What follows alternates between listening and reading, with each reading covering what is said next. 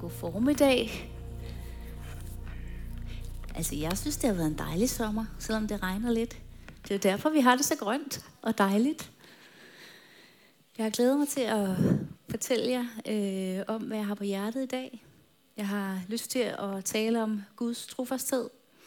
Og øh, jeg har fundet en stærk fortælling i Bibelen, øh, om, som handler om Guds trofasthed og Guds natur og Guds kærlighed til os. Vi er Guds børn. Det er Ruts bog, jeg vil trække frem.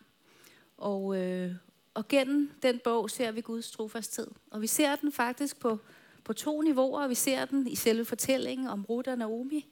Men vi ser også Guds trofasthed og den røde tråd gennem hele Bibelen. Og det har jeg lyst til at dele med jer i dag. Jeg vil trække øh, tre kendetegn frem på Guds trofasthed. Men først kunne jeg godt tænke mig, at I lige hæver jeres bibler frem, og øh, vi læser lidt. Vi læser fra starten af Ruts bog. Kapitel 1, vers 1, og I får det også heroppe lige om et øjeblik.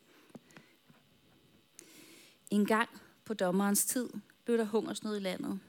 En mand rejste da fra Bethlehem i Judæa til Moabs land, for at bo der som fremmed sammen med sin kone og sine to børn. Manden hed Elimelek, og hans kone hed Naomi, og hans to brødre hed Maglon og Kilion. De var af Efras slægt fra Bethlehem i Juda, og de kom til Moabs land, og der blev de. Elimelek, Naomis mand, døde, og hun sad tilbage med sine to sønner. De giftede sig med moabitiske kvinder. Den ene hed Orpa, og den anden hed Ruth. Da de havde boet der et halvt år, døde også Maklon og Kilion, og Naomi sad tilbage uden sine to sønner og sin mand. Jeg har lyst til lige at give jer lidt kontekst i forhold til Ruths bog.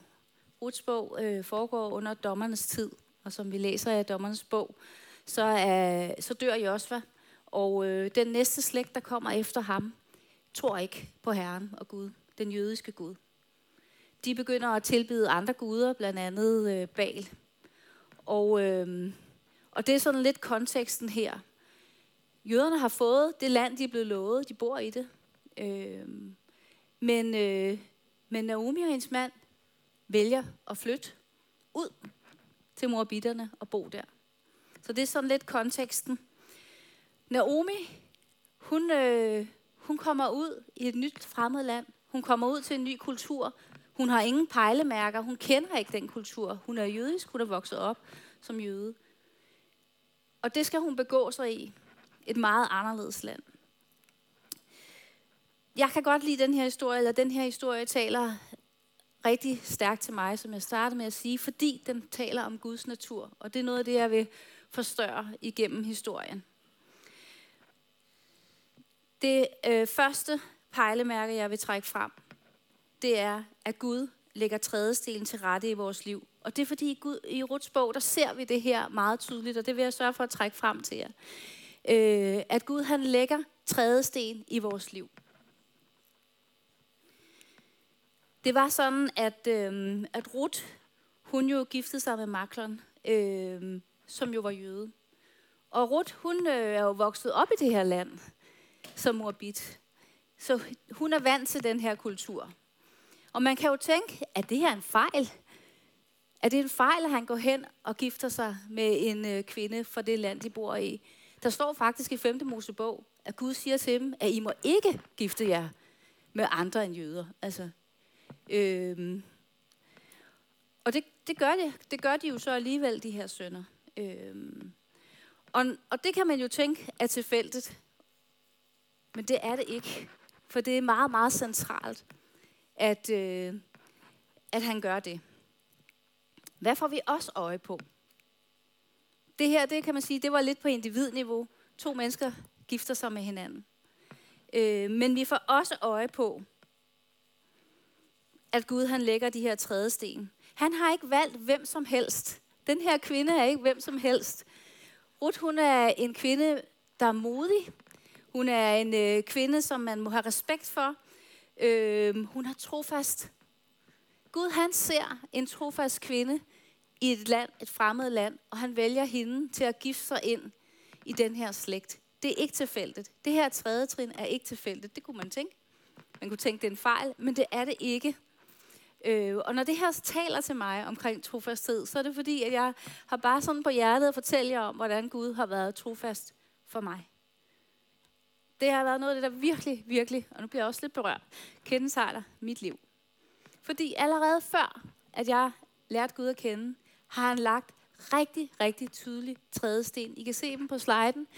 Så når jeg bruger ordet trædesten, så mener jeg vidderligt det her med, at Gud han lægger de skridt, som vi går i. Vi ser det i Ruts bog meget tydeligt. Jeg skal nok prøve at trække dem frem så godt jeg kan. Men han gør det også i jeres liv og i mit liv. Det var sådan, at øh, jeg, øh, jeg har haft sølvbryllup med Jesus. Jeg blev kristen som 18-årig. Men før jeg blev kristen, der troede jeg ikke på Gud. Øh, jeg blev døbt som barn, det valgte mine forældre, men jeg skulle ikke konfirmeres. Jeg synes, at det var naivt at tro på en bog. Altså, og, øh, og det ville jeg da glædeligt diskutere med nogen, hvis det var. Øh, jeg kom ikke i kirke, jeg, det kunne jeg slet ikke se nogen grund til. Øh, og øh, ja, altså, øh, så begyndte der jo at ske det her med, at livet går sin gang. Jeg blev teenager, og, øh, og nogle gange blev livet også rigtig svært. Øh, jeg var meget optaget af det spirituelle. Fordi det var ligesom det, der var ude at gå i min familie. Der var noget astrologi, og der var nogle forskellige ting ude at gå. Så det var det, jeg vendte mig mod. Det var det, jeg sådan prøvede at, at søge ind i. For jeg ledte efter nogle svar. Sådan, hvorfor er det egentlig, vi er her? Hvad, hvad går det her ud på? Eller sådan, når, jeg, når det bliver svært, øh, og man skal finde sig selv. Hvad kan man trække på? Øh, jeg var også meget nysgerrig som barn. Og jeg var en virkelig irriterende spørger, Det kan I spørge min kusine om. Jeg spurgte om de mest mærkelige ting det kunne jeg ligesom se på deres ansigter en gang med, men det der, det spørger man ikke om. Men jeg spurgte om alt muligt. Jeg var meget nysgerrig, meget søgende. Jeg ledte efter svar. Øh, og, øh, og en gang imellem, øh, når jeg var i det sådan alternative, og så de mennesker, der var der, øh, gode mennesker, Gud elsker dem, det er slet ikke det, men, men jeg synes, der manglede noget. Øh, der manglede en ro, der manglede øh, det her med at se, hvordan får man et godt liv. Jeg synes ikke nødvendigvis, at dem, jeg stødte på, havde et godt liv. Og, og kærligheden mellem dem kunne jeg heller ikke rigtig se. Øh, ja, der var meget hierarki. Så jeg synes, der manglede noget. Og derfor søgte jeg jo lidt videre. Og sådan, på et tidspunkt husker jeg og ligge og tænke, men, men hvad handler det her så om? Og der mærkede jeg en ro, som overgik al forstand. Og på det tidspunkt vidste jeg jo ikke, hvad det betød. Jeg kunne bare mærke den ro. Og den har jeg kunne genkende senere. Men der var et tredje trin, fordi den ro blev genkendelig for mig senere, da jeg trådte ind i en kirke. Det er bare for at sige, Gud lægger tredje trin, og jeg prøver lige at, at lægge dem frem, hvor Gud bare har været super trofast. Og det tredje trin der, det gjorde så, at jeg sådan på en eller anden måde begyndte at se nogle tydeligere trædetrin. Så mødte jeg på gaden en mand, der stod på en kasse og sagde, repent your sinners. Altså, hvem synes det er fedt? Særligt når man som mig synes, at Bibelen var naiv. Men jeg blev alligevel nysgerrig, fordi hvad, hvad mente han egentlig, når han stod der? Hvad var det, han sådan synes, han vidste rigtig meget om? Så jeg snakkede med ham. Øh, og jeg begyndte at læse lidt i Bibelen, og, jeg, og det var en gammel udgave, det er sådan den ene side, men jeg forstod ikke, hvad der stod. Jeg, jeg kunne ikke, det var som om, der var et eller andet, der sådan blokerede det. Det gav ikke mening. Det gjorde det ikke. Øh, for mig. Det kan godt være, at nogle af jer andre har haft tredje trin, hvor lige pludselig noget sprang åben for jer, allerede inden I lærte Gud at kende. Det her var bare min tredje trin. Men det gav ikke mening for mig. Øh, ja. Så begyndte jeg at støde ind i, så var jeg en bestyrelse øh, for noget live-rollespil. Lad være med at spørge mere om det. Det var jeg. Jeg ved ikke, hvordan jeg endte der, men det var jeg. Og der var øh, en fyr, der var kristen. Han synes jeg måske var meget sød. Så jeg var hjemme og besøgte ham, og der boede en, øh, en anden ung fyr. De boede sammen, nogle, nogle mænd. Øh, og hans far var præst, og han ville gerne diskutere med mig. Så det gjorde vi. Øh, og jeg vil faktisk sige, øh, at han var meget tålmodig med mig. Fordi at øh, lige så vel som han fik lov til at fortælle om, hvad han troede på, øh, fik jeg lov til at fortælle, hvad jeg synes om det, og hvad jeg troede på. Og alligevel, så gjorde det noget ved mig. Det arbejdede og lagde nogle trin for mig. Igennem Bibelen, der læser vi om flere mennesker, som oplever Gud, før de kender ham. Øh, Paulus står og taler i Apostlenes Gerninger til folk, og vi ser, hvordan at øh, de bliver... Øh, nej, undskyld, Peter. Sorry. Og hvordan ordene rammer dem. Øh, Stefanus ansigt lyser. Jeg har mødt mennesker, før jeg blev kristen, hvor jeg synes, at deres øjne, de lyste. Jeg kom ind i det der kirkerum, og jeg kunne mærke den der ro, som jeg synes, jeg kendte. Og, øh, og jeg synes, deres øjne lyste. Jeg bliver bare nødt til at sige, det er sådan, det er at komme udefra. Der er noget, man, man ved ikke, hvad det er, men det er der. Øhm, og en af de vigtige centrale ting for mig har været, hvordan vi behandler hinanden. Jeg bliver bare nødt til at sige, at vi skal kendes på, hvordan vi behandler hinanden. Og det at se, hvordan de var over for hinanden, var betydningsfuldt for mig i forhold til at lære Gud at kende. Fordi Bibelen forstod jeg ikke noget af, og Gud kendte jeg ikke, og jeg synes, at Bibelen var naiv. Altså, så der bliver nødt til at være nogle andre indgange en gang imellem, for mig i hvert fald, har der været brug for det. Ja. Nå, men øhm, så er der jo også Lydia, og det var så Paulus, hun øh, lytter til. Og han åbner jo hendes hjerte, står der. Så der er flere fortællinger i Bibelen om mennesker, som ikke kender Gud, men som møder kristne, og på den måde øh, ser noget af herligheden af Gud i dem, igennem dem. Det er ret centralt. Nå, men øh, så er det jo sådan, at, øh, at så skal vi jo lidt videre, tænker Gud. Der skal lige nogle flere trin til, øh, og øh, af en eller anden grund, så, øh, så når jeg til 2G og får slæbt mig igennem 2G, øh, og, øh, og egentlig har brug for et break. Jeg skal tage min ørering af, siger Lukas. Den anden ørering. Men det gør jeg da bare. Øh, og, øh, og jeg har brug for et sabbatår. Og Gud lægger til rette, at jeg skal da på en højskole. Og den er oppe i mig her. Og på en eller anden måde, jeg har jo ikke en klink på lommen. Altså, jeg er 18 år, jeg er flyttet hjemmefra. Hvem har nogen penge overhovedet? Men på en eller anden måde, så ender jeg deroppe. Jeg kan ikke forklare jer, hvordan. Det koster penge at gå på en højskole, men det får Gud også gjort. Jeg, og sjovt nok, så tænker jeg ikke så meget over det på det tidspunkt. Det er ligesom om, jeg går bare på de der trin der. Øh, så går der 14 dage, og, øh, og der møder jeg Gud. Og jeg møder Gud som en virkelig fysisk oplevelse.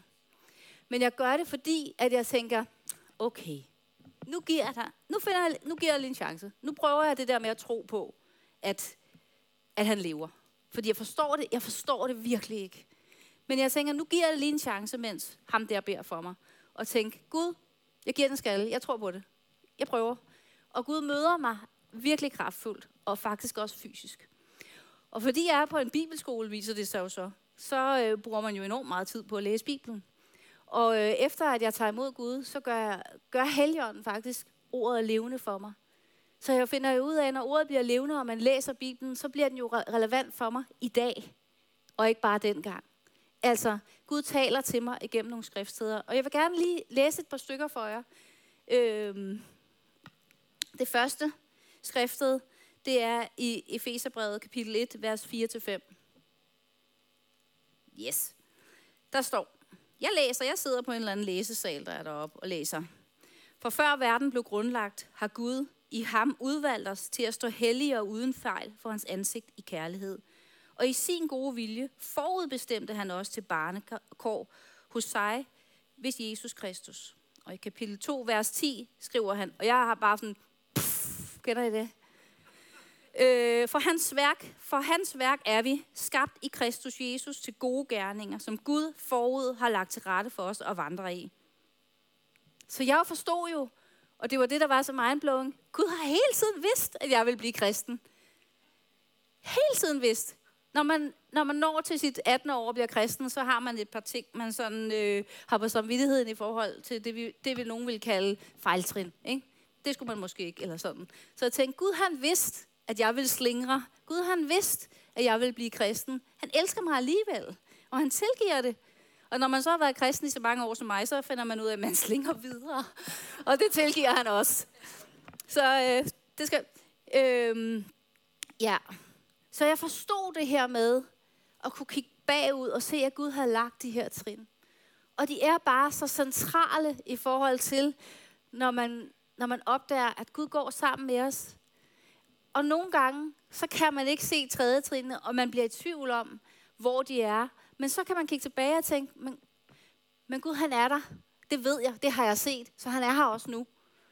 Så det bliver en del af, øh, og tak for det, ja. Ja.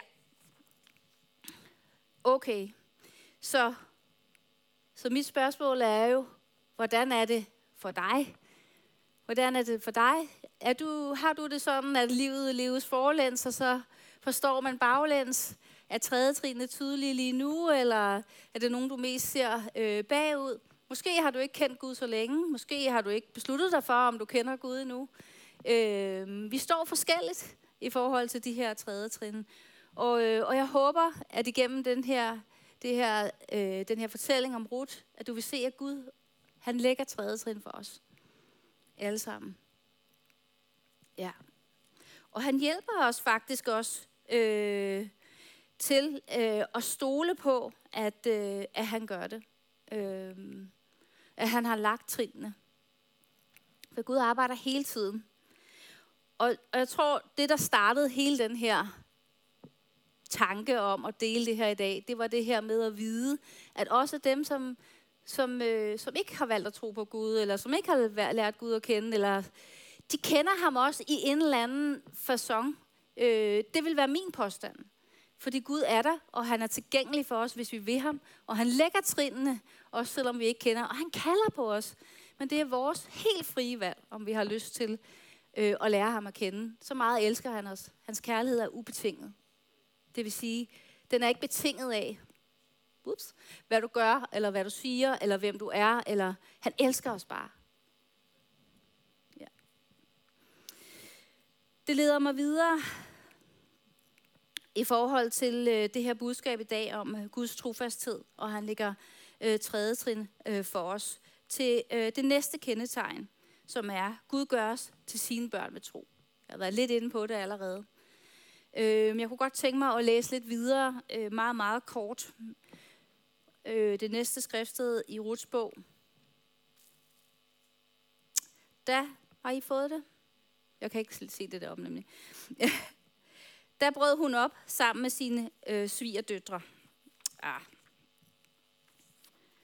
For at vende hjem til Moabsland. Det, der er sket, det er, at øh, der skal lige være en bro i forhold til det. Altså det, der er sket, det er, at øh, de har jo levet i det her land. Hun har mistet, altså Naomi har mistet sine sønner, hun har mistet sin mand. Hun har så gengæld fået to svigerdøtre. Øh, så har hun hørt, at den hungersnød, der, der var, øh, er, er over, at, at Gud er, er der igen øh, i forhold til at, at brødføde dem. Så derfor så beslutter Naomi at, øh, at tage hjem igen. Øh, og det er det, der ligesom er, er konteksten her i kapitel 1, vers 6. Der brød hun op sammen med sine svigerdøtre for at vende hjem fra Moabs land. For i Moabs land havde hun hørt, at Herren havde taget sig af sit folk og givet det føde. Og så sker der det, at øh, da hun bryder op, så siger hun til sine svigerdøtre, I, I bor jo her. Jeres familie er her. Tag hjem til jeres familie. Jeg har ikke mere at tilbyde jer. Øhm, og hun skal faktisk overtale dem lidt. Og Orba, hun vælger at, øh, at tage hjem til sin familie. Men Ruth, det er en anden sag. Jeg læser videre i vers 15-19. Der sagde Naomi, nu vender din svigerinde tilbage til sit folk og sin Gud, det er Orpa. Følg du med din svigerinde, men Ruth svarede, du må ikke tvinge mig til at forlade dig og vende tilbage. Nej, hvor du går hen, vil jeg gå. Hvor du bor, vil jeg bo. Dit folk er mit folk, og din Gud er min Gud. Da Naomi så, at hun var fast besluttet på at følge hende, opgav hun at overtale hende, og så fuldtes de ad til Bethlehem. Her er det igen sådan to niveauer, vi skal kigge ind i. Det ene niveau er det sådan individniveauet, hvor Ruth, øh, hun viser sin trofasthed over for Naomi, over for sin svigermor, og siger, jeg, jeg skal med dig. Det er det ene niveau. Det andet niveau, som er det store billede, den røde tråd i Bibelen, det er, at det er helt centralt, at Ruth tager med øh, til Bethlehem igen. Det er nemlig sådan, at i det store billede, så bliver den her historie et, en fortælling, et symbol på Jesu komme, og hele frelseplanen, som Gud har med os.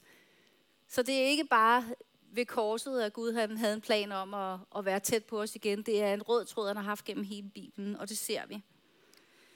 Så det tredje trin, der er vigtigt her, det er for Ruth, at hun skal gå med. Ja. Og endnu en sådan en vigtig pointe i det, det er, at det, der er centralt, det er, at Ruth føder en søn, og den søn bliver Davids øh, oldefar. Så der er noget med et slægtsled, der er brudt, som skal sættes sammen igen. Og Gud har ikke valgt en jødisk kvinde. Gud har valgt Ruth. Han har set til hendes hjerte, og set, hun er trofast og en modig kvinde. Og så har han sat hende i stedet for. Og der er jo noget simpelt, noget meget, meget symbolsk for mig i det her, fordi jeg jo ikke har kendt Gud. Jeg ser jo lige pludselig mig selv lidt, jeg er helt med på, at jeg ikke er den røde tråd i slægtsled og sådan noget. Men på individniveau kan jeg se mig selv i rut øh, i forhold til det her med at, at ikke øh, kende Gud. Og jeg spørger bare, hvad er der sket? Rut, hun kendte til Baal og de guder, der var der, og den kultur. Og lige pludselig, så siger hun til, til Naomi, udover at hun skal med, så siger hun, dit folk er mit folk, og din Gud skal være min Gud. Hvad er der sket? Jeg tænker jo, at, og læser ind i det, at Ruth, hun har mødt Gud. Hun har mødt Gud. Hun siger, din Gud skal være min Gud. Og det er det, hun prøver at forklare Naomi. Jeg skal med. Så hun udviser trofasthed over for sin svigermor, men hun viser også en trofasthed over for Gud. Ja. Hun er meget lojal, ikke? Det er ret smukt, synes jeg. Der er en anden sådan perspektiv, jeg har hæftet mig ved, og det er, det er hvis man tænker på tiden dengang, så, så, så, så sagde jeg jo det der med 5. Mosebog, der var det meget tydeligt, at, at Gud havde ligesom sagde, at man ikke måtte øh, gifte sig med nogen, der kom fra en anden altså, tro. Øh, det måtte man ikke gifte sig ind i. Ikke? Øh, og jeg kunne godt forestille mig, at, at Ruth måske ikke har følt sig inkluderet hos jøderne. Fordi hun var jo, altså hun vidste jo ikke, hvilke rutiner og ritualer og alt det, altså det har hun jo skulle lære sig. Men Gud inkluderede hende. Han gjorde det tydeligt, at han ville have hende ind. Og jeg ser det som et symbol på, ja, altså først valgte Gud jo jøderne, men så valgte han jo også hedningerne. Det ser vi i det nye testamente. Og allerede der lægger han tredje sten, tredje sten for det. Vi er alle sammen inkluderet. Ja. Da jeg blev, øh, da jeg blev kristen, og havde den oplevelse, som jeg havde, og mødte Gud, så blev jeg faktisk bange for, at det ville forsvinde. Jeg ved ikke, om I har prøvet at være forelsket i nogen, og så tænke, kommer det her til at gå væk? Sådan havde jeg det virkelig, og det havde jeg faktisk i nogle år. Jeg er i tvivl om, at den fantastiske connection, jeg havde fået med Gud, det nærvær, den ro, som jeg kunne søge ind i, øh, at den ville forsvinde. At en eller anden dag, så er det sådan, super fint, tjek, så vi styr på det, videre. At så vil Gud ligesom på en eller anden måde skille sig væk fra mig igen. Det var jeg faktisk rigtig bange for. Det fyldte en del. Og det har været dejligt nu gennem årene at opleve, at Gud er trofast med sit nærvær. Og, øh, og en anden sådan hurdle, jeg har måttet forbi, jeg, jeg har tit brugt det der øh, billede øh, på vin, med vintræet, den her fortælling om, at vi bliver podet ind på vintræet. Og jeg ved ikke, om Ruth havde det på samme måde, men det her med, at når jeg kom ind i kirken, øh, så kunne jeg godt nogle gange føle mig meget podet ind på vintræet, og, og blive spurgt, hvilken familie er det lige, du kommer fra? Øh, og jeg bliver bare nødt til at sige, Jesu familie. Jeg kommer ikke fra nogen familie. Jeg er ikke noget slægtskab i nogen kirker. Jeg er podet ind. Og jeg ved godt, at det ikke det lige sådan betyder, at vi jo alle sammen podet ind. Men sådan kunne jeg godt føle det lidt.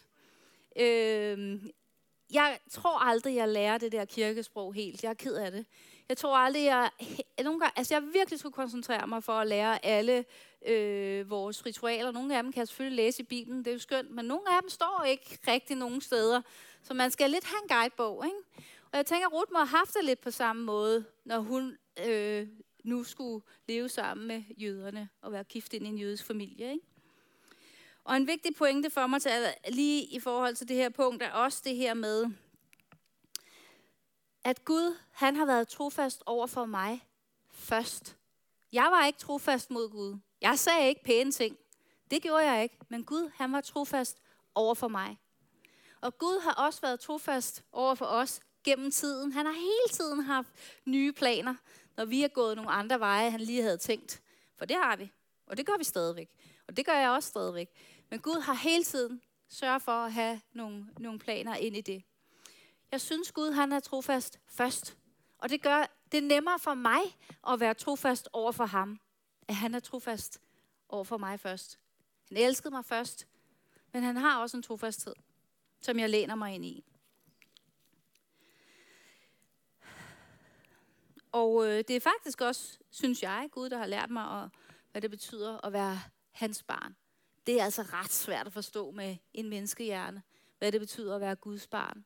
Jeg har haft brug for, at han har gjort det tydeligt for mig, og åbenbaret det med sin helligånd, hvad det betyder. De der pff, øjeblikke, hvor det er sådan, okay, det er, det er ikke noget, man bare øh, sådan lige kan forstå, for det er ret stort. Men at tro på, at, at, øh, at man er Guds barn, at jeg er Guds barn, og at I er Guds børn. Og jeg ved ikke, om du er nede med det, om du har helt styr på det der med, at du er Guds barn, eller om du nogle gange tvivler og tænker, er det, er det egentlig rigtigt, eller har jeg bare fundet på det? Eller nu har jeg gjort et eller andet, der gør, at det kan umuligt være Guds barn stadigvæk. Men Gud er trofast. Vi er Guds børn. Det er en ubetinget kærlighed, og vi kan regne med den. Trofasthed kan man også sige, at man kan regne med det. Dansk tale.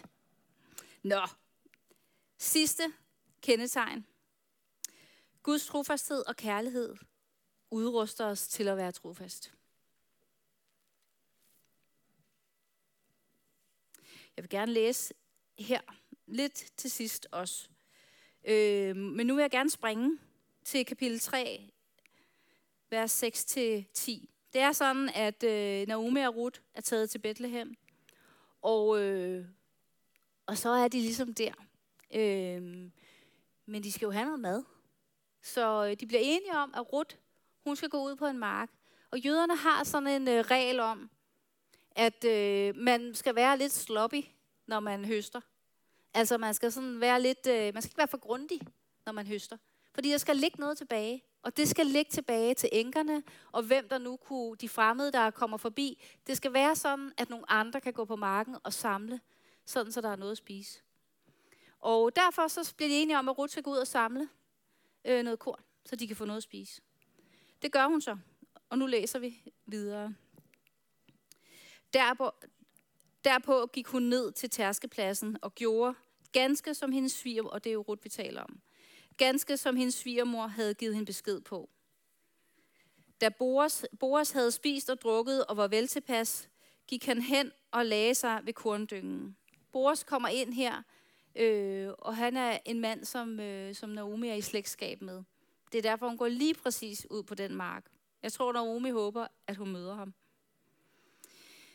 Nå, men han har i hvert fald drukket og spist, og han er vel tilpas, og han lægger sig øh, på korndyngen. Derpå listede hun derhen, klædte sig af og lagde sig ved hans fødder. Men ved midnat vågnede han med et sæt, og han følte sig, han følte sig for at opdage, at der lå en kvinde ved hans fødder. Hvem er du? spurgte han, og hun svarede, jeg er Rut, din trælkvinde. Bred din kappe over din trælkvinde, for du er løser. Han sagde, Herren velsign dig, min pige. Den trofasthed, du viser, er endnu større end den, du hidtil har vist. Det her er nok ikke en af de skriftsteder, som mest bliver prædiket. Fordi man kan jo godt tænke, hvad har hun lige gang i på individniveau? Men i det store billede er det mega centralt, det hun gør her. Og prøv at kigge på hans respons. Han siger på et tidspunkt, øh, den trofasthed, du viser, er endnu større end den, du hidtil har vist. Så hans respons er ikke, kan du komme væk? Hvad laver du her? Det, det er ikke hans respons, og det er, gør også, at jeg tænker, at Gud har noget i færre her. Gud er også med her i de her handlinger og tredje trin, fordi vi havde faktisk brug for, at der skete noget der på den front. Sådan i det store billede havde vi faktisk brug for. Og hun, jamen hun er en handlekraftig kvinde. Hun øh, tænker, øh, det, jeg har en god idé. Jeg ved, hvad jeg gør. Og, øh, og det gør hun så. Og hun er villig til at ydmyge sig, for det er ydmygende. Hun er villig til at vise sårbarhed og lægge sig for hans fødder. Det hun forsøger, det er jo at løse et problem. Fordi de har brug for, at hun kommer ind i slægten. Og Boas er i den slægt med Naomi. Så på individniveau har hun brug for at blive gift igen, fordi de har brug for at blive forsørget og blive passet på mest af alt. Det var en anden tid dengang. Men hun i det store billede har brug for at komme ind i slægten. Og det er et problem, det løser hun ved at lægge sig der. Boas, han er et billede på Kristus. Og det er derfor, ordet løser bliver brugt. Det har vi brug for. Så Boa er et billede på Jesus. Han breder sin kappe ud over hende. Han løser hende, og han betaler prisen. Det ser vi senere i fortællingen. Altså det her med, at han ender sig med at gifte sig med hende. På den måde løser hende, han hende på individniveau. Ikke? Han løser problemet, at hun er, ikke er under beskyttelse og ikke er gift. Ikke? Men i det store billede gør det også, at hun kan føde en søn, som giver slægten, gør slægten videre i forhold til, at Jesus bliver født. Ikke? Ja.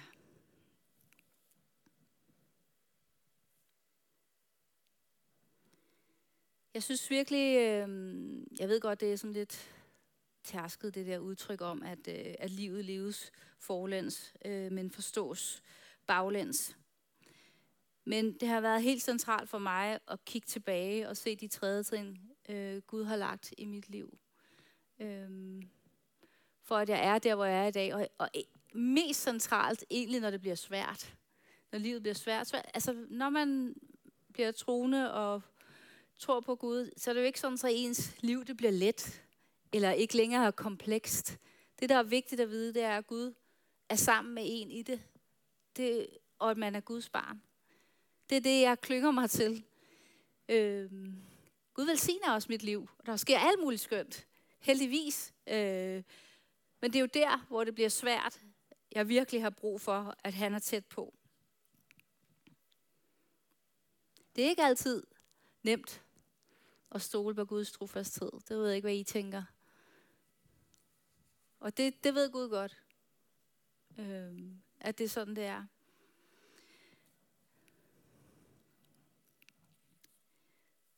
Jeg tænker, jeg vil begynde at slutte af nu. Det, der har været rigtig vigtigt for mig i dag, det er det her budskab omkring Ruts bog, som taler om Guds natur. Men det har også været rigtig vigtigt for mig at fortælle, hvordan Gud har været trofast over for mig. Og jeg synes, han har været meget, meget tydelig i det. Øhm, og det er blevet mere tydeligt, når jeg kigger bagud, men meget tydeligt. Jeg har øh, ligesom gennemgået de her tre kendetegn, som jeg synes har været centrale. At Gud han lægger tredje trin i vores liv. Han gør os til sine børn ved tro. Og at Gud han øh, er den, der elsker os først. Han var trofast først. Og på den måde udruster han os til at være trofast.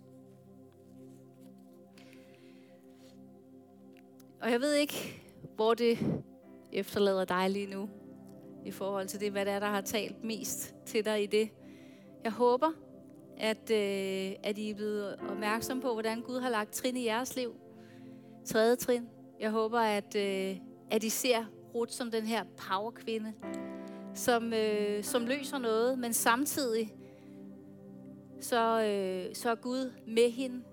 Han inkluderer hende, og han, øh, han gør hende til en meget særlig person i Bibelen fordi hun forbinder slægtsledet. Og hun er trofast, hun er modig, øh, hun er en sej kvinde.